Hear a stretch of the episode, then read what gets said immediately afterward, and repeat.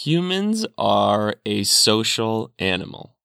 Everything you need to know about a human, more or less, is encompassed in those two words social and animal. And right now, one of those important words is being completely thwarted by this pandemic. The social part, of course. It's kind of like taking a bumblebee and forcing it to never interact with a flower, or taking a dolphin out of the ocean. One of the, if not the most, fundamental aspect of being a human is not really available to us right now. And the implications are terrifying and profound.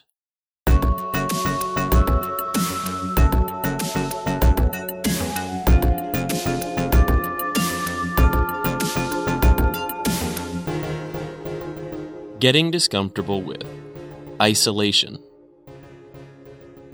Everything in our nature, in our psychology, in our physiology is geared towards closeness, connection, and intimacy with other humans.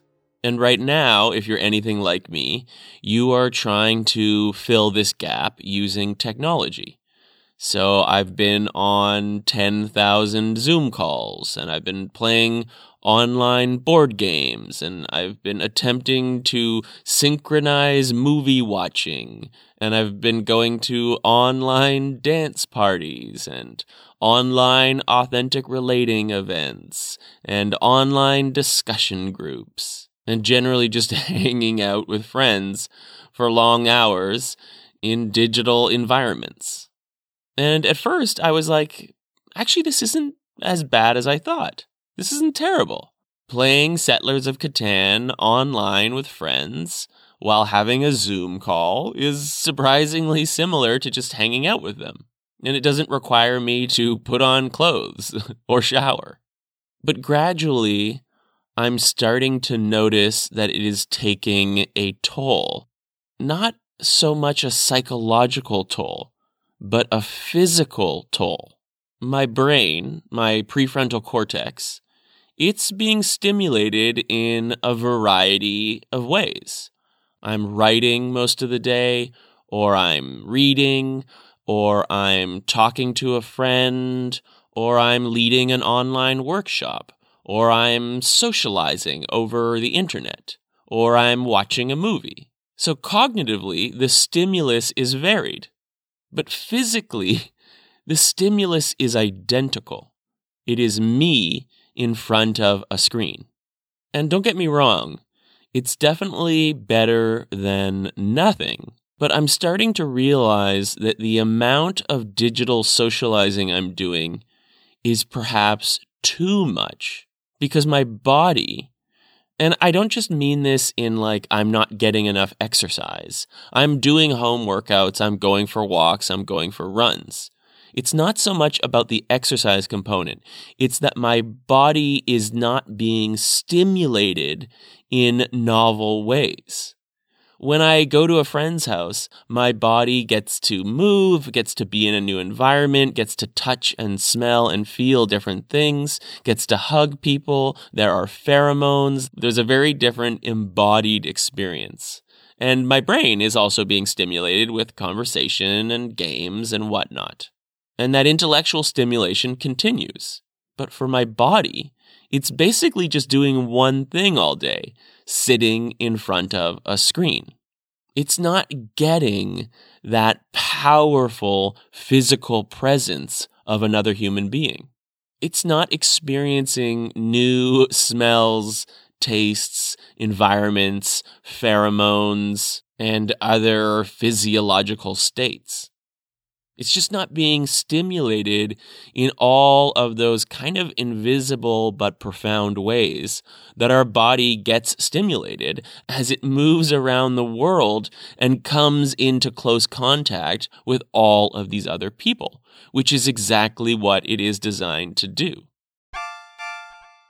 Researcher Lisa Feldman Barrett talks about the definition of love as my body co regulating with the body of the person that I feel like I'm in love with.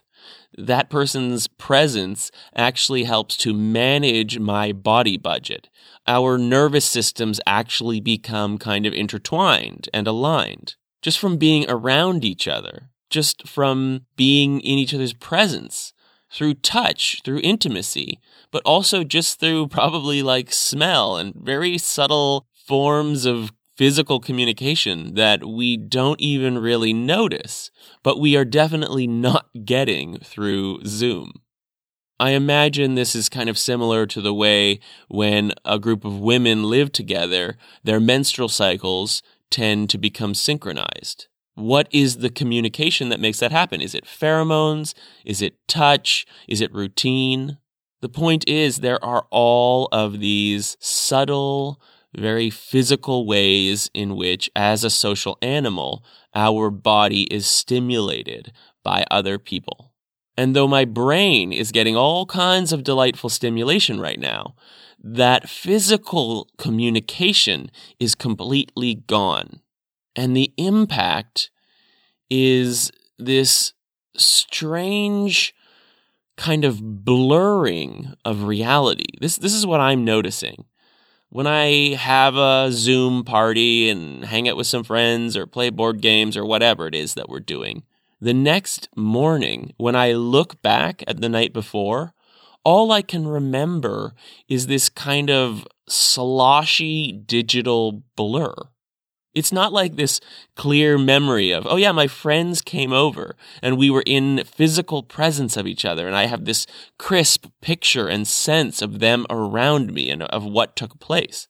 It's not like that at all. It's sort of like trying to remember a dream, or it almost feels like whatever I experienced, I was extremely inebriated at the time. So I just sort of see this like mush of not super crisp faces and digital artifacts. And like, really, all that I really experienced on a physical level is just sitting on my couch with a computer.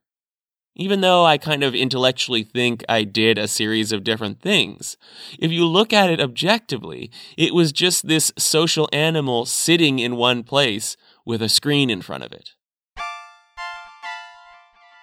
I'm reminded of Plato's cave.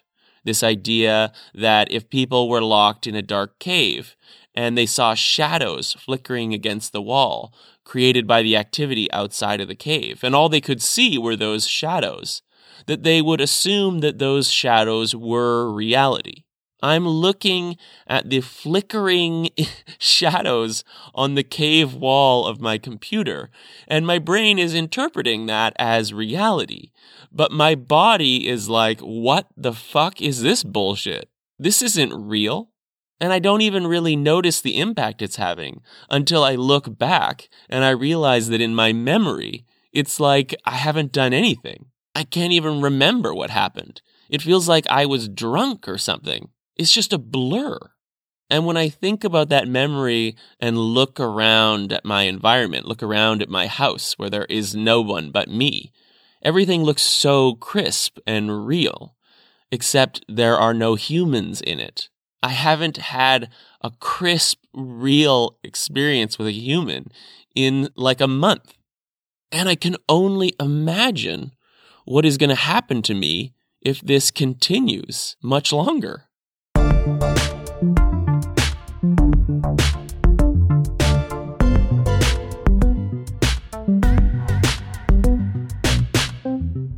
If you live with your family or roommates or a partner, this might be a very different experience. The sheer fact of seeing another human, even if it's the same human over and over again, which I'm sure is crazy making for its own reasons. But just having the physical presence of another human means that to some degree your social nature is being met. Even if you have a pet, that might be enough to meet some degree of your social need. But for those of us who are living alone currently, we are running on a social deficit that I don't think is going to ever be fully met through digital means. And it's very frightening to imagine what's going to happen to our bodies and our brains if we have to go for many months or a year where all of our social interactions actually live in our brain and body as this kind of blurry mush that isn't real, as this sort of cognitive intellectual illusion. We think we hung out with our friends, but really it was just a shadow. And perhaps that's the most dangerous part. I actually wonder if right now it would be safer to talk on the phone rather than engaging in the absurd amount of video calls that I've been doing. Because the phone is actually not that different than literally just hearing someone's voice. It's not that detached from reality. Yes, they're not actually right there beside you, but it is still a sound wave. It's, it's actually very similar to a voice. So when we're talking on the phone, our brain and our body doesn't have this expectation that we're really with someone. So I think we can kind of situate it properly. It's just a voice. But when we're on a video call, to some degree, we want to believe that we're with someone, but we're so not with them that it's almost problematic. I'm reminded of the concept of the uncanny valley. If you're not familiar with the uncanny valley, it refers to the gap between digital representations of reality and actual reality. And the uncanny valley appears as computer generated imagery gets closer and closer to looking real, it actually hits this weird space, the uncanny valley, where it's kind of disturbing and unnerving because it almost looks real, but something about it tells us and our body and our brain that it isn't crude digital animation or digital renderings look so cartoony that our brain and our body understands this isn't real. But the uncanny valley is this space where we kind of start to think it is real, but it just doesn't look right. So it makes everything feel kind of creepy and cold and just off somehow. I feel like a similar thing is happening with video calls part of my body uh, is thinking this is real. I'm with people, but it's just not right. So it's actually creating this weird kind of distance. My, my body's like, why, if I'm with people, am I feeling so detached and unreal and inebriated and blurry? It starts to make you question reality itself. It starts to make you question what is real and what is imagined and what is digital and what is a dream. And I've also been having, and I'm sure many people have as well, these really intense, anxiety fueled dreams. I can't remember very many of them. But when I wake up the next day, I look back at the night and the the line between all the kind of digital social calls I did and the weird, disturbing, anxious dreams I had all kind of blurs together. And I'm like, was it all a dream? What's real? What isn't? Was I drunk? Was I imagining things? I don't know. My body just wasn't designed to take in this unreal medium and assume that it is real. There's this joke going around on the internet that says something like, What are your weekend plans? And then it shows a map of a small apartment. And there's sort of like these plans to spend some time in the kitchen, and then in the afternoon go on a trip to the bathroom, and then later that night have a little journey into the bedroom. As if going on some kind of hike, but through a 500 square foot apartment. But actually, I think that there is some wisdom to that cartoon. Because I'm noticing that my body needs more of a variety of experience, even if it's not social experience. I actually think that I need to ensure that physically And it's not just about exercise. It's just like on a on a physical somatic level, I am stimulating my body in slightly different ways and slightly different spaces as much as I possibly can. If my body is spending all of its time in one position in my bedroom or in my living room, taking in media off of a screen, it's going to drive me crazy eventually no matter how much intellectual or social stimulus I seem to be getting from that activity. I think I need to be spending a balanced amount of time in as many different environments or positions or experiences as I can carve out in the limited options of my apartment and the street around it. I think I need to be going on more walks I think I need to be spending time doing anything in any other room. Maybe I need to be having more long bubble baths. So just that I'm in an environment that's watery and in a different room. Maybe I need to be reading in bed and working more at the kitchen table. Maybe I need to be taking calls in the kitchen. Maybe I need to be working on a puzzle in the office. Like there's just like as many different little niches, activities, and uh, somatic varieties that I can come up with in order to give my body a sense of experience and diversity that it needs, even if it means actually doing less video call socializing. I think I need to balance that with some phone calls where I'm not giving my body the message that a human is actually there.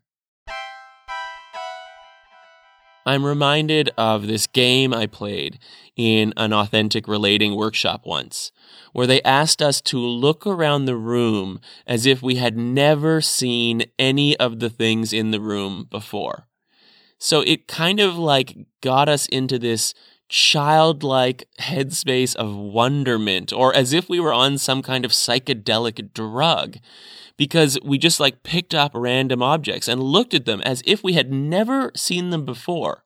And even my water bottle, which I carry with me everywhere, when I, when I really looked at it and took in the details as if they were new and fascinating, it really did become new and fascinating. And it was such a kind of giggly, giddy, hilarious experience. I was touching things. I was taking in textures. I was exploring nooks and crannies like as if I was a toddler. And it was this really fun, trippy, empowering experience. And to some degree, I think that's the kind of perspective I need to be using to take in my limited world right now. I need to like go for a very slow walk around the block and touch tree bark and pick clovers and look at bugs and sniff at things like as if I was a dog. I need to be touching my wall and tapping on things and feeling the cold of metal. I need to be exploring this monotonous world as if it was new with as much variety as I can in order to stimulate my body and my mind in much more diverse ways than just a monotonous series of screens. Even if what is on those screens is diverse and fascinating and different and interesting, it's not really diverse enough to keep my body satisfied. And that doesn't even account for the social component. I'm not exactly sure how to achieve this, but I think that it's really important that to some degree, even if I'm not like really close to them, I need to be looking at other humans in the real world somehow. One idea that comes to mind is literally just looking out the window at people walking by Another thing that comes to mind is going for walks and kind of just like nodding or smiling at people or saying hello. Any sense of there's another human for real, in reality, right there. I don't have to get closer to them than is healthy, but to see them and to be seen and to have any kind of tiny interaction is going to be very meaningful for our body and our social nature. If it's allowable, even, I think going for a walk with a friend at a distance would be really, really, really powerful. I feel like at least once a week, if it's allowed, I need to be going for a walk at a six or 12 foot distance with someone and just talking to them, being around them, looking at them, getting as much a sense of like there is a real human near me and we are connected. Even if we're not really close to each other, we're still like in each other's orbit. I think that that is going to meet a social need that we may not even fully comprehend or realize how important it is. It may sound absurd to think that looking out your window at a real human is somehow better than talking to a close friend on Zoom, but actually, I suspect that there is a qualitative difference for our body, and I think we need to honor that. And if we don't, we're going to go crazy in this really hard to pinpoint way that is just like something is wrong, something is off we think we're interacting, we think we're being stimulated, but we're not. It's the uncanny valley. And if you do have the good fortune of living with another human, I know that you're probably having lots of annoyance and fights, and you know you, are probably fighting for privacy. But I hope that you can also appreciate that this human's sheer presence is doing something to balance your body budget, to regulate your nervous system that you aren't even aware of. And I, I really want to emphasize that and, and I hope that you can find some gratitude for that situation because there are so many people who don't have access to that right now even when your partner or your child is driving you completely insane. They are also doing something very profound and healthy and necessary for your body.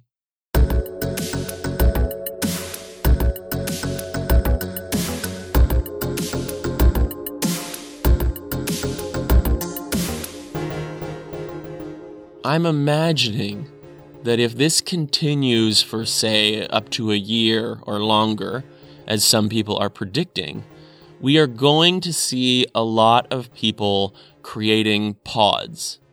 The concept is that you're essentially acting like a couple, as if you live together, except maybe you don't live together. It is, of course, opening you and the people in your pod up to greater risk because you might go to the grocery store at different times and one of you could be exposed, therefore exposing the other. Of course, it's not really that different than living with your partner, and one of you goes to the grocery store and potentially introduces different germs or viruses back into the house. It's a kind of risk calculation that everyone is going to have to make for themselves.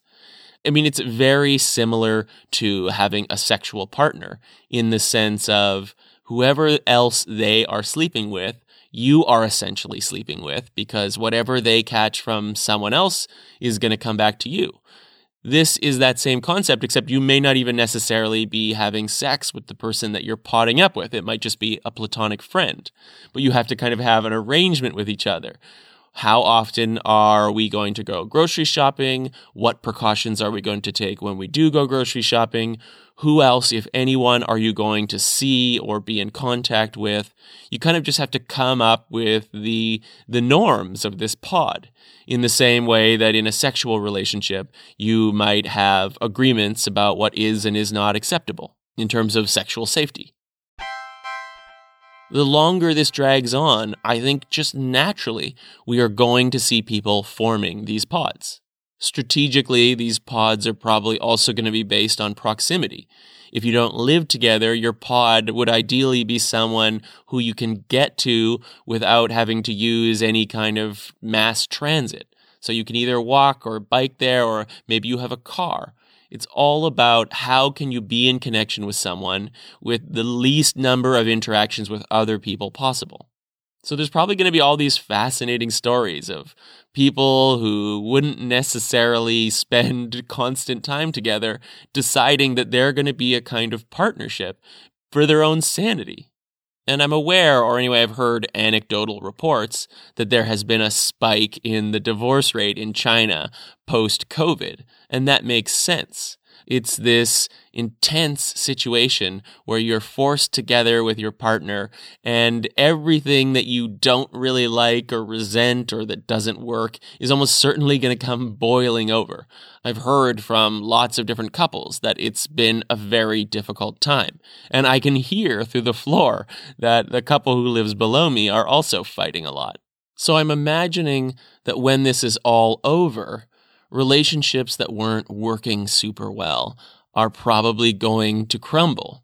But by the same token, I'm imagining that the people who consciously decided to create a pod during the pandemic will probably stay together forever because the pod, the bond, the relationship will have been created with such need, appreciation, and gratitude, with, with, such a clear understanding of the power of just having another person around, that it will probably set those relationships up to be a lot more robust and a, and a lot more appreciative and to work harder to get through differences and problems because they really see the the benefit of being together. So there might be this interesting changeover during the pandemic where a bunch of old relationships are going to end, but a bunch of new relationships are going to form, both sexual and platonic. And those new relationships might be some of the most profound, lasting, important relationships of our lives. And we might discover, as I did while I was traveling, that you can actually connect with just about anyone.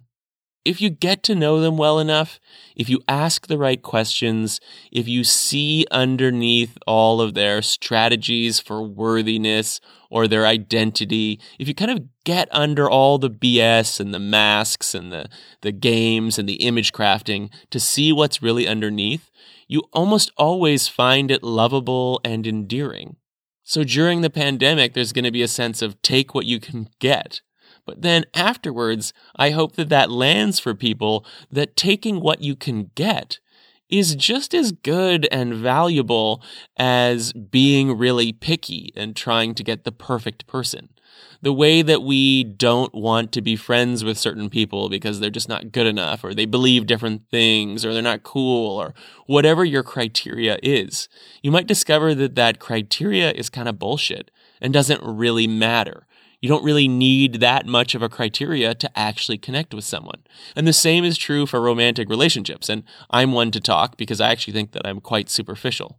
But we might discover, based on necessity, that you can actually fall in love with and have a stimulating sexual and intimate and emotional relationship and an intellectual relationship with way more people than you thought you could.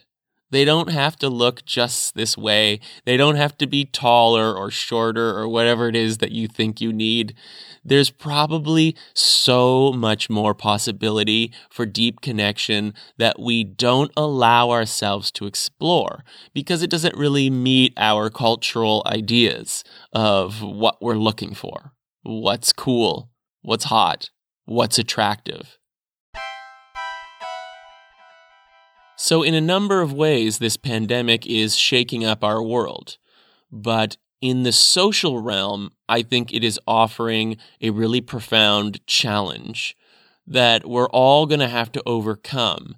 And I just want to caution that video conferencing might not be the solution that it appears to be and our desire to do a ton of it might actually be impacting our body in a profoundly unhealthy way. And I think we need to get really creative about different types of embodied solutions so that we can come out the other side of this and not look back over the pandemic and wonder, was that all a dream? Was I on some kind of drugs? Like, why can't I remember anything? I don't want to look back on however long this experience was and feel like it was a simulation that was sort of real, but not quite real enough. I want to find a way to dig into this event and get to the reality of it. I feel like it is providing us an opportunity to experience reality in a completely new way. And I want to get directly into that reality, even if it's uncomfortable, as opposed to losing myself in a kind of opioid of mushy digital distraction.